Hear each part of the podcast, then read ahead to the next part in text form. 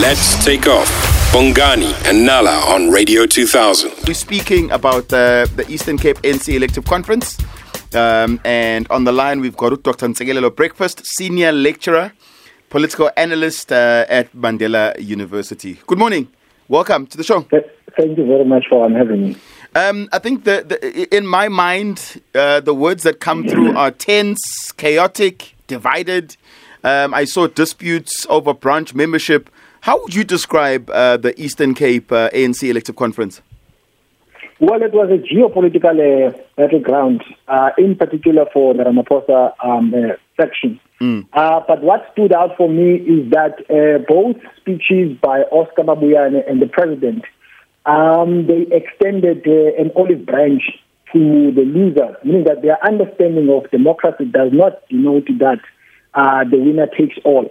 But uh, in my opinion, there are two types of politics. You get politics of idealism, uh, that you get politics of uh, you know theorization about what you stand for, the values that you stand for, and then you get politics of realism, uh, politics of dominance.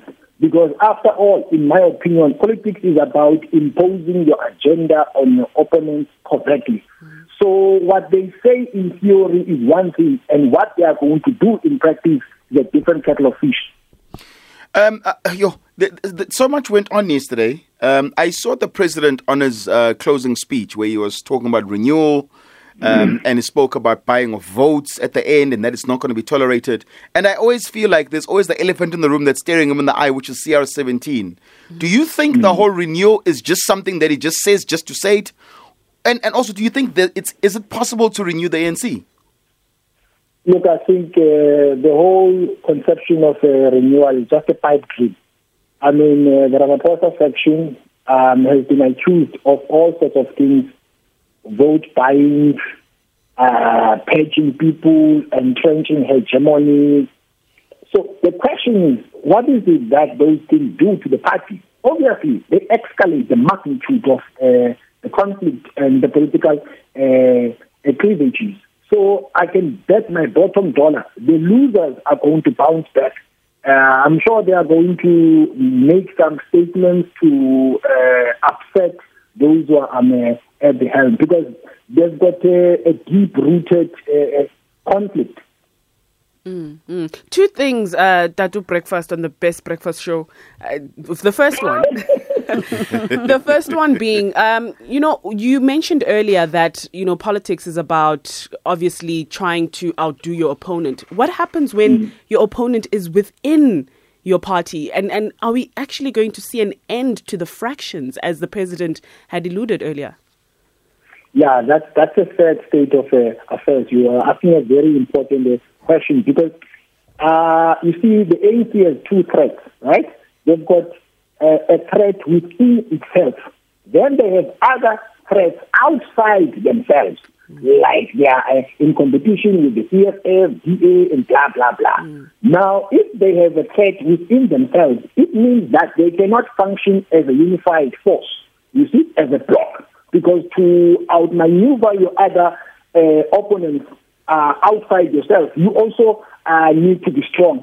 Uh, so this is going to weaken uh, the ANC party. In the bigger scheme of things, you must understand that in general, politicians don't want to let go of power because if you let go of power, it means that you are not uh, uh, uh, protected. Yeah. Speaking of power, we see that people in the ANC find it very hard to value life over power.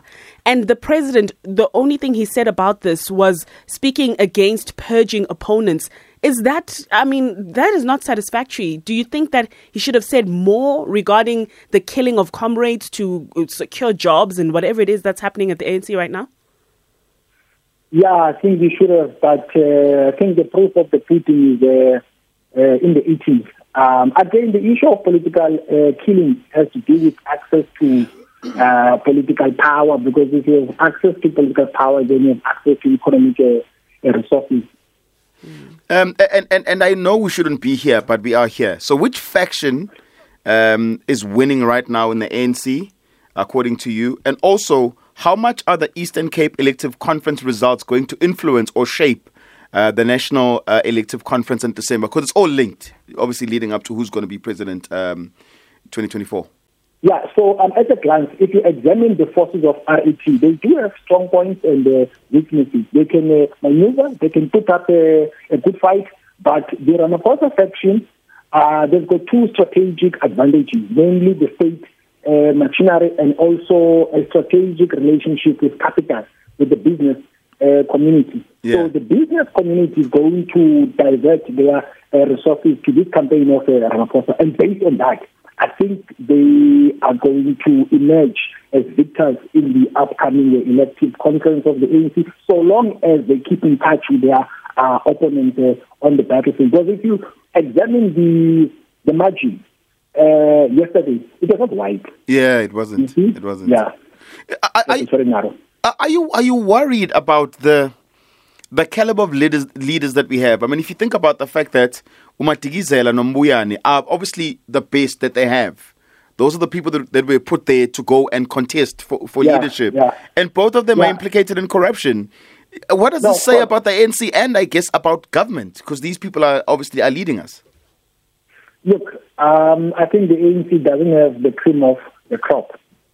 Uh, if you compare the ANC 20 years ago, they had good leaders, you know, the Mandelas of this world, the Sisulus, uh, and so on. But in this day and age, you can see that. I think the problem is that the people who have uh, joined the ANC of late have not been politically baptized uh, properly uh, in the ANC in terms of what the ANC stands for. Uh, people just want to have access to uh, resources and live a, a good life. Okay. Uh, doctor, we need to leave it there. Thank you so much for speaking to us this morning. You're welcome, sir. Thank you very much. Uh, that is Dr. Ntsikelelo Breakfast. Yes, on the best For breakfast. breakfast show. Lonabo, did you just say I should have asked him what he's having for breakfast? Yeah, how can you not? I mean, Get it, Dr. Ntsikelelo. It's, it's, it's one minute before nine o'clock. What do you normally have for breakfast? But that's probably his favorite meal of the day, without a doubt. Guys, you, Makes guys, sense. I don't think political analysts like have a normal life outside of speaking about politics. I don't think they. I don't think they laugh at eat jokes. breakfast. do you think he'd say, well, uh, my favorite Well, breakfast is... Guys, gushubile, ne? Yeah. Uh, gushubile. And and we've got a lot of WhatsApps that came through later for ladies. Unfortunately, because of time, Yeah. um, it is what it is. Thank you so much for sending them through. The Takeoff, live and exclusive to Radio 2000, 97.2 to 100 FM nationwide.